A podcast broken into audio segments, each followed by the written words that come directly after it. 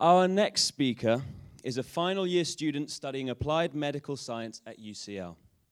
Outside of academia, he is involved in an educational startup teaching substance harm reduction and educating lawyers with medicine.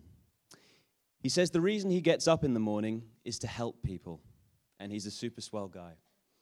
Please welcome Dara Vakili.